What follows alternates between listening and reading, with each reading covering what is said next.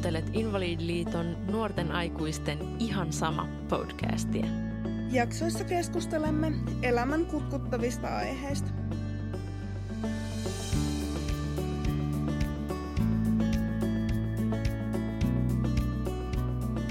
Identiteetti on hauras asia, joka kehittyy halki elämän ja erityisesti nuorena ja lapsena saadut kolhut niin vaikuttaa hyvin paljon siihen, miten itsensä näkee. Ja mulla lapsuudessa tämmöinen tilanne, joka edelleen tulee mieleen ja vaikuttaa siihen, miten mä itteni näen, on se, että aina kun tapasin erästä lähisukulaista, niin hän kysyi, että onko tähän mun vammaan löytynyt parannusta. Ja kyseessähän siis on synnynnäinen vamma, joka ei etene eikä myöskään katoa yhtään mihinkään. Ja myös tämä kyseinen lähisukulainen asian tiesi, niin väkisinkin hän siinä tuli semmoinen olo, että eihän nyt niinku meikäläinen voi kenellekään kelvata. Joo, tervetuloa seuraamaan ihan sama podcastin uutta jaksoa. Mä olen Pinja Eskola. Ja mä olen Jaana Tiiri. Ja me ollaan molemmat äh, ihmisiä, jotka on syntymästä asti vammaisia, eli me ei ymmärretä siitä mitään, miltä vammautuneesta ihmisestä tuntuu. Ja syy, miksi me sanotaan tämä tässä heti alkuun, on se, että tänään me käsitellään identiteetin elämänkaarta vammanäkökulmasta. Joo, mulla on ainakin itselläni aika semmoinen semmoisia jotenkin selkeitä jaksoja, miten mä oon eri ikävaiheissa suhtautunut mun vammaisuuteen ja käsitellyt sitä eri, eri tavoilla. Nyt kun katsoo taaksepäin, niin ne on aika, aika semmoisia selkeitä, vaikka ei tietenkään välttämättä siinä, kun niitä eli, niin osannut sillä tavalla yksilöidä. Joo, mulla oli ehkä, tai itse miellän, että mulla oli muutama isompi vaihe, mutta siellä isommassa vaiheessa sitten oli erilaisia elementtejä ja ne vaihteli vähän niin kuin ikäkauden mukaan. Millainen sun lapsuus oli? Miten sä suhtauduit silloin sun vammaan? Mm. Mulla on aika vahva kokemus lapsuudesta niin, että mä oon tietyllä tavalla aina, aina tiennyt ja ymmärtänyt, että mä oon vammainen. Mä oon aina tiennyt, että muuhun liittyy, liittyy semmoinen tota, mystinen kirjainyhdistelmä kuin AMC, joka on mun diagnoosi. Ja se on ollut siistiä, että on osannut sanoa latinankielisiä sanoja ja tota, on ollut tietyllä tavalla ollut semmoista, vähän semmoista lapsen ylpeyttä siitä, että musta on jotain niin kuin erityistä ja erityislaatusta. Ja jotenkin siinä vaiheessa kun oli lapsia tota, ennen, ennen koulua ja sitten ihan, ihan ensimmäisillä luokilla, niin jotenkin se ö, kehollinen tota, moninaisuus ja erottuminen toisista ei ollut vielä niin selkeää. Ja mä olin vaikka alakoulussakin niin aika pienessä koulussa, missä tota, kaikkiin suhtauduttiin aika samalla, samalla tavalla, oltiin tosi, tosi tota, yksilöitä. Niin se ei siinä vaiheessa vielä noussut sellaiseksi ehkä hankaluudeksi, että tota, pysyi, jo, pysyi niin kuin jotenkin joillain tavoilla muiden, muiden mukana ja oli semmoista ehkä pientä, pientä ylpeyttä siitä just, että oli vähän, vähän erilainen kuin muut. Joo, mä en tiedä, että voiko mä samaistua varsinaisesti tuohon ylpeyteen. Mulla taas oli tilanne se, että mm, no, mulla puuttu tosiaan lapsuudessa vertaistukikokemukset, ainakin niin, että niin kun niitä ei siinä arjessa ollut, eli kasvoin, kasvoin terveyden keskuudessa ja ö, olin aina normaal, normaaliluokilla tavallisessa koulussa. Mulla se oli lähinnä sitä, että mua niin kun vitutti se, että mä en päässyt hyppymään hyppynarua ja koin, koin ihan hirveitä kriisejä siitä. Ja sitten, no totta kai siinä mielessä oli pientä ylpeyttä, että porukka aina halusi kokeilla mun pyörätuolia. Toki sekin ärsytti, kun ne kyseli sitä välitunnilla ja sitten mietti, että niin, että meinasitko, että hyppään tässä asfaltille istumaan, että sä pääset ruisaille. Joo.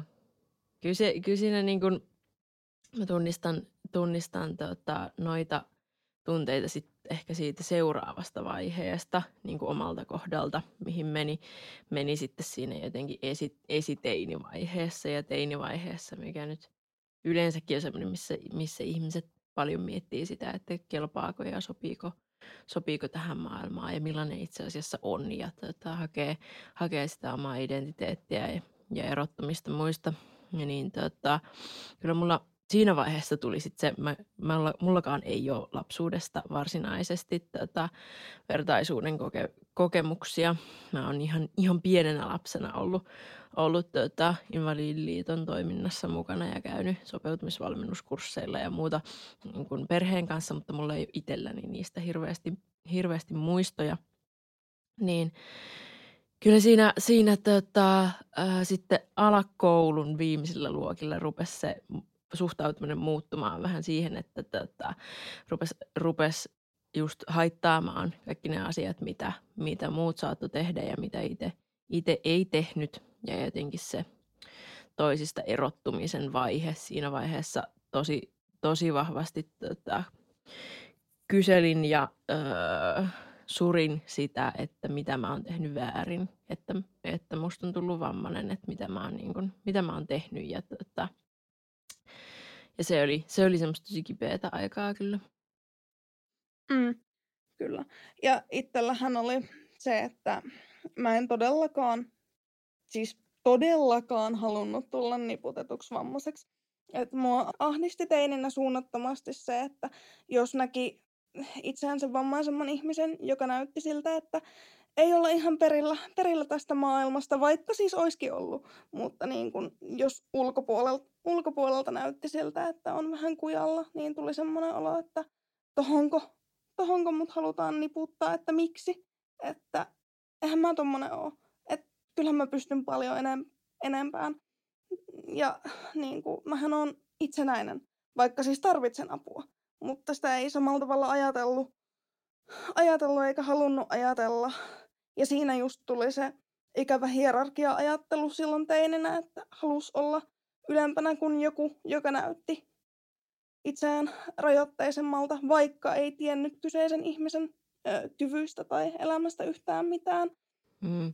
Tämä on tosi, tosi hyvä esimerkki siitä, miten, miten tota, täysin ulkopuolisten stereotypiat ja ennakkoluulot vaikuttaa tosi paljon siihen tota, identiteetin kehittymiseen just sitä kautta, että jos vammaiset ihmiset niputetaan samanlaisiksi toistensa kanssa, se, että meidän elämät on samanlaisia, tai että me, te- tai että me tehdään samoja asioita, niin sillä on tosi haitallisia vaikutuksia sen, sen kautta, koska me ei olla samanlaisia. Me ollaan kaikki erilaisia ja tota, pystytään kaikki erilaisiin, erilaisiin asioihin ja elämät elämät näyttää ihan erilaisilta. Että se, että jos siinä vaiheessa just teininä, kun koittaa miettiä, että mikä mussa on yksilöllistä, mikä mussa on hyvää, just sitä erotella sitä identiteettiä liittyen niin kuin muihin, ylipä, ylipäätään kehen tahansa muuhun, niin siinä on tosi vahingollista ne ennakkoluulot siitä, että kaikki, kaikki vammaiset ihmiset on samanlaisia. Mm. Just se, mitä mä haluan korostaa, että niin kun ne yhteiskunnan ennakkoluulot, niin ne iskee myös meihin vammaisiin. Myös me omi, niin kuin omitaan ne ennakkoluulot, vaikka me ei haluttaisi. Niin kuin ne tulee hyvin voimakkaasti sieltä ulkopuolelta. Kyllä, kyllä. Se on semmoista sisäistettyä syrjintää, kun sisäistää niitä ennakkoluuloja, mitä tota, mäkin koin vaikka teiniässä tosi paljon. Mulla oli tosi, tosi vahva semmoinen ajatus siitä, että mun pitää kaikin mahdollisin tavoin koittaa piilottaa se, että mä oon vammainen. Että kun musta ei välttämättä, jos mä oon paikoilla, niin, huomaa, että mä olen vammainen. Mä oon tota, sillä, sillä tavalla liikuntavammainen. Niin oli semmoinen tosi, tosi iso, iso kynnys edes tehdä joitain asioita, jotka mun niin kuin pään sisäisessä mielessä saisi mut näyttämään vammaiselta, mikä sitten tietyllä tavalla se rajoitti tosi paljon enemmän mun elämää kuin tämä vamma koskaan. Ja se niin kuin, sitä katsoo taaksepäin semmoisella myötä, myötätunnolla, että mitä, mitä kävi läpi. Ja tota, jotenkin pistää miettimään, miettimään sitä, että mitäköhän itse olisi tarvinnut siinä vaiheessa nuoruudessa, että se tota, identiteetti olisi voinut jotenkin nopeammin hypätä siitä piilottelun ja häpeän aikakaudesta tai skipata se täysin. Olisiko sun, jos kasvatus olisi ollut erilaista, niin olisiko se voinut sun mielestä vaikuttaa? Mun täytyy sanoa, että mun omalta kohdalta mä en usko, että kasvatuksella oltaisiin voitu, voitu tehdä enempää. Mulla on ollut tosi hyvä perhe ja tosi hyvä kasvatus. Mä muistan ikuisesti sen, että kun mä oon vaikka äitini kanssa jutellut siitä ja mä oon itkenyt mun äidille, että miksi mä oon tämmöinen, että mitä mä oon tehnyt väärin, että mä oon vammainen ja että, että, miksi mä oon ansainnut, ansainnut tämmöisen elämän, niin mun äiti on sanonut mulle, että, että, kun, että kun mä en voi tietää, että mä en voi ymmärtää, miltä susta tuntuu, että, että me rakastetaan ja tuetaan sua, mutta tämä vammaisuus on sun oma asia, mikä sun pitää itse käsitellä. Ja tämä on ollut mulle tosi merkittävä ja tosi muovaava kokemus nimenomaan siitä itseksi kasvamisesta ja siitä, että mulla on oikeus ja mulla on myös velvollisuus ottaa mun elämästä omat ohjet käsiin ja tota, tehdä siitä omanlaista ja tehdä siitä hyvää. Et, et mun mielestä mun tilanteessa kasvot, kasvatus on tehnyt kaiken, kaiken minkä on kyennyt. Sen mä, sen mä sitten toisaalta sanoisin yhde, niin kuin omasta elämästäni, että sitä vertaistukea mulla olisi voinut olla enemmän. Sitä olisi voinut olla, olla enemmän siitä ihan niin kuin ala, alakoulusta yläkouluun saakka just, just se, että kun mä en oikeastaan tuntenut muita vammaisia ihmisiä, niin ei päässyt purkamaan niitä tunteita ja tuntoja just sellaiselle ihmiselle, joka olisi ymmärtänyt sen. Kyllä. Itse en, en oikein osaa sanoa, mitä mun kasvatuksessa myöskään olisi, olisi voinut tehdä toisin. Toisaalta mun mutsi, joka kasvatti mut yksin, niin oli tota, silleen hyvä, että se tosiaan kuunteli fysioterapeutteja ja muita ja pisti mut tekemään tosi paljon itse, vaikka mäkin asin vastaan, koska ei, aikaa vie ja hankalaa. Mutta sitten taas tietyissä asioissa se teki ja tekee välillä edelleen puolesta, vaikka mä sanon, että mä pystyn tähän kyllä, että anna mun tehdä. Mutta se jonain automaationa tulee, tai sitten niin kuin, koska se on nopeampaa. Ja sitten mä oon silleen, että ei, kun minä teen. Ja tästä välillä edelleen joutuu kinaamaan ja tavallaan toivoo, että se, kun se itsenäiseksi opettaminen kuitenkin lähti tietyissä asioissa tosi voimakkaasti, niin että se olisi tullut vielä niin kuin laajemmin. Ja sitten se, että toisin kuin mitä sä sanoit, että sun vanhemmat oli silleen, että he ei voi ymmärtää, niin mun ö, äiti kovin usein oli, että hän ymmärtää, mikä taas oli silleen, että miten, miten sinä muka ymmärrät, koska ei hänellä ole niin kuin, kokemusta vammasta, mm. omaa kokemusta. Ja vaikka olisikin, niin mä koen silti, että se kokemus saattaisi olla hyvin erilainen vanhemmalla, koska on kasvanut erilaisessa ympäristössä. Mutta miten toi sun identiteetti sitten kehittyi, kun mentiin tota nuoreen aikuisuuteen? Joo, mun identiteetti ja varsinkin suhtautuminen vammaisuuteen muuttui sitten aika paljon just siinä nuoreen aikuisuuteen siirryttäessä. Öö, Tämä ajallisesti sijoittuu ehkä just siihen peruskoulun loppumiseen ja siitä toiselle asteelle siirtymiseen siinä tapahtui monta asiaa, jotka vaikutti positiivisesti.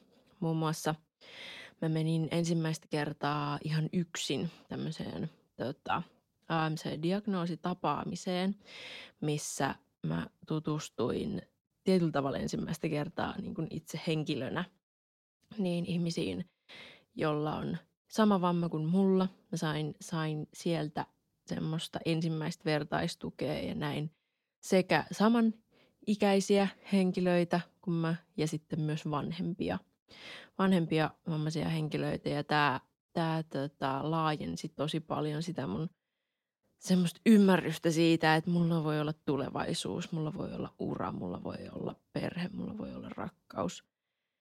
Ja se oli tosi, tosi järisyttävää ja tota, siellä tapahtumassa kävi vielä niin, että sieltä mut houkuteltiin – houkuteltiin tota, aktiiviseksi toimijaksi Invalidiliittoon sillo, silloiseen harvinaiset yksikön Haravalehteen nuore, nuorten palstan pitäjäksi, että siitä, siitä lähti mun myös tämmöinen tota, järjestö, järjestöaktiivin ura.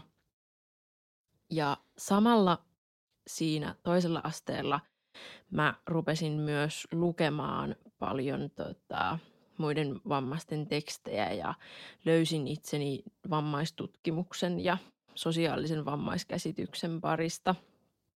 Sosiaalinen vammaiskäsitys on siis semmoinen teoreettinen viitekeys ja näkökulma vammaisuuteen, missä tarkastellaan sitä, miten yhteiskunnan rakenteet ja ympäristö vaikuttaa tosi paljon siihen, miten eri ihmiset voi toimia. Esimerkiksi maailma ei lähtökohtaisesti ole suunniteltu sellaisille ihmisille, jotka käyttää liikkumisen, liikkumiseen jalkojen sijasta pyöriä. Että tavallaan yhteiskunta luo tosi paljon sitä vammaisuutta, mitä me koetaan. Ja tota, näiden asioiden sisäistäminen ja ää, tästä opiskeleminen ja lukeminen oli tosi iso asia. Mä rupesin tutkimaan myös omaa identiteettiä yhteiskunnallisesti. Mä rupesin kiinnostua politiikasta ja yhteiskunnallisesta vaikuttamisesta. Ja mulle tuli siinä, va- siinä vaiheessa äh, ehkä semmoinen pieni, pieni myös semmoinen hurahtaminen siihen, että tätä, vielä kuitenkin niin kuin nuorena, nuorena aikuisena tutki asioita aika, aika tätä, mustavalkoisesti ja rupesi miettimään, että just se, että kaikki vammaisuus johtuu yhteiskunnasta ja tätä, tuli myös semmoinen niin yhteiskunnallinen ahdistus, mutta toisaalta se oli sikäli hyödyllistä, kun sitten se tota, semmoinen ahdistus sitä, sitä tota, vammaisuutta kohtaan niin kohdistui jonnekin muualle kuin mun it, muhun itseen. Ja se oli niin kuin, oman identiteetin ja itsetunnon kannalta tosi hyödyllistä. Mm.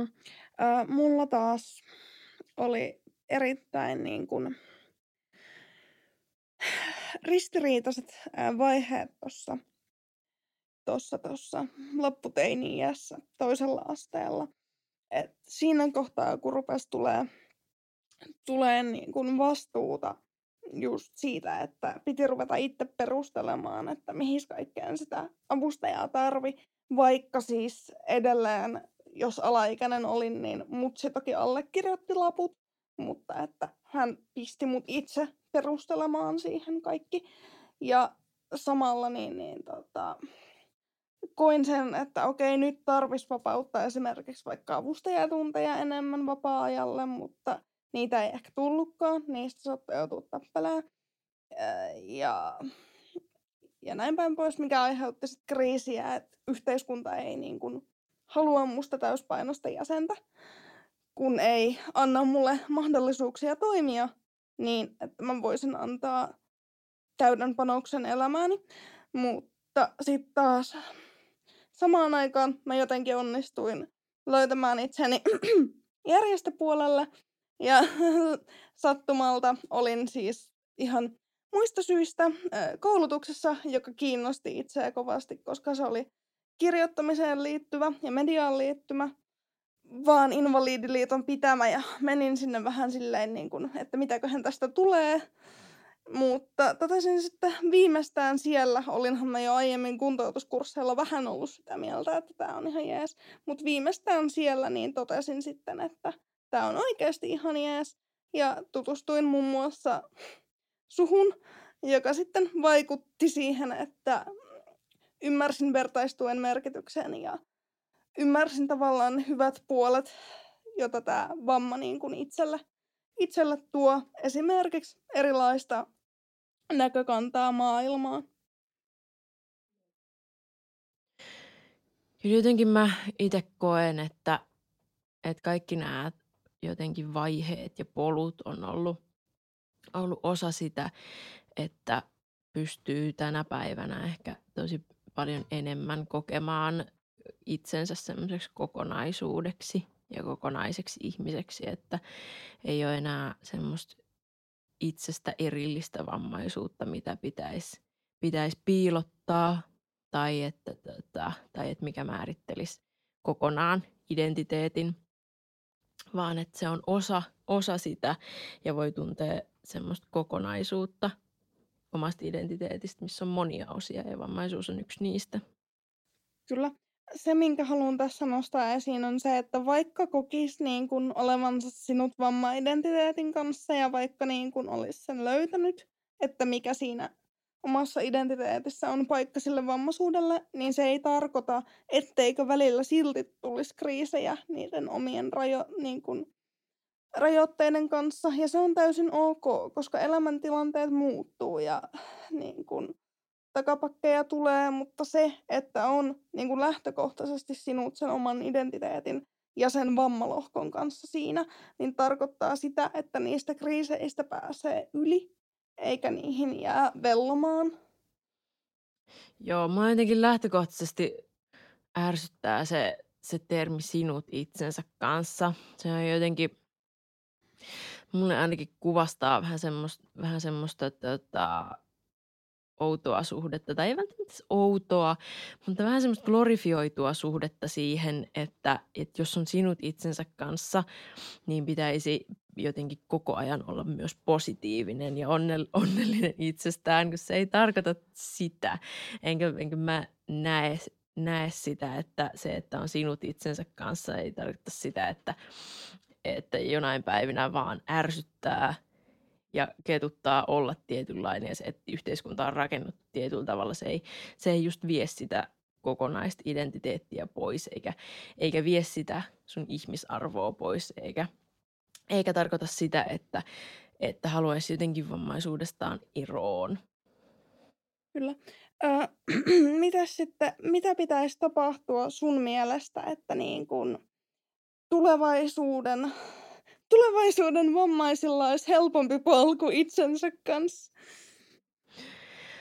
Kyllä mun mielestä niitä vertaistuen mahdollisuuksia just niihin hankaliin ikävaiheisiin niin pitäisi mahdollistaa paljon enemmän. Se on tosi vaikeaa, koska muistan esimerkiksi just siltä teiniajalta, niin ei halunnut missään tapauksessa kuullakaan mitään vammaisuuteen liittyviä asioita – ei tavata muita vammaisia ihmisiä, vaan nimenomaan halusi piilottaa sen koko, koko tota, identiteetin osan itsestään, niin se voi olla toisaalta vaikeaa tarjota vertaistyön kokemuksia ja lähteä hakemaan niitä, mutta tota, musta tuntuu, että jos, jos se semmoisen vertaistuellisen kohtaamisen mahdollisuus olisi jotenkin jatkuvaa lapsesta nuoruuteen ja nuore, nuoreen aikuiseen ja aikuisuuteen, niin, niin niitä kohtaamisia syntyisi enemmän. Mitä vanhempien olisi sun mielestä tärkeää tehdä? Mun mielestä vanhempien olisi tärkeää tukea sen lapsen itsenäisyyttä. Meillä jokaisella ihmisellä itsenäisyys tarkoittaa eri asioita. Meistä kukaan ei elä ilman toisen ihmisen apua. Se on semmoinen spektri, mihin me kaikki ihmiset asettaudutaan johonkin kohtaan, se, että kuinka paljon me tarvitaan, tarvitaan toisen apua, millä tavalla voidaan, voidaan elää, millaisilla, millaisilla spekseillä, niin mä toivoisin, että jokainen, jokainen vanhempi pystyisi tukemaan sitä lapsen, lapsensa itsenäistymistä siinä sellaisessa kehyksessä, mikä on, mikä on mahdollinen. Ja muistaa, että lapsesta kasvaa aina oma itsenäinen ihminen, jolla, jolla on päätäntävaltaa ja itsemääräämisoikeus siihen, millä, miltä se elämä näyttää. Ja myös, myös vammaisilla ihmisillä, vammaisilla lapsilla pitää olla mahdollisuus tehdä huonoja valintoja ja jopa ihan typeriä valintoja ja oppia niistä. Mm. Eipä tuohon ole paljon lisättävää. Aika tyhjentävästi sanoit. Jos vedetään lyhyesti tämä meidän pointit kasaan, niin haluan sanoa sen, että vaikka me puhutaan tosi paljon tässä niin kuin just siitä vammavihasta, ja me ollaan molemmat sitä koettu, ja se on ollut ehkä tärkeäkin osa meidän matkaa, niin äh, siitä huolimatta kaikki ei sitä koe. Ja just sillä ympäristöllä, että miten me ollaan kasvettu, että onko siinä ollut hirveästi vaikkapa vertaistukea, niin on todella suuri merkitys siihen, että niin kuin millaiset ne meidän vaiheet on. Ja totta kai kasvatus ja muu ympäristö vaikuttaa. Mutta tärkeää on muistaa, että kun ympäristö toimii ja sun lähipiiri hyväksyy sut, niin elämä toimii myös. Se vamma ei rajoita mitään. Jep. Ja mä haluaisin vielä sanoa jotenkin siitä, että vaikka nyt ollaan puhuttu näistä, että, että vammaisuuteen liittyvistä ja identiteetin käsittämisen vaiheista, niin se ei tarkoita sitä, että me tai kukaan muukaan olisi jotenkin siinä valmis, vaan mä oon sitä mieltä, että jokaisen identiteetti ja käsitys siitä, miten, miten suhtautuu oman identiteettinsä eri osiin, on aina muuttuva ja aina liikkeessä ja se voi, se voi tota, ihan mihin ikäkauteen liittyenkin niin muuttua ja se ei ole, se ei ole paha asia. Kun muistaa olla itselleen armollinen sen kanssa, että ei jotenkin pakota itseään myöskään olemaan vaikka sinut itsensä kanssa, vaikka inhoankin sitä termiä, vaan, vaan hyvä, hyväksyy myös sen, että joinain päivinä ärsyttää ja se ei tarkoita sitä, että olisi epäonnistunut ihmisenä tai epäonnistunut sen vammaisuutensa tai identiteettinsä käsittelyssä. Mm. Kiitos, että kuuntelitte Ihan sama podcastin tuoreemman jakson. Pysykää kuulolla, sillä ensi jaksossa on taas jänniä aiheita luvassa.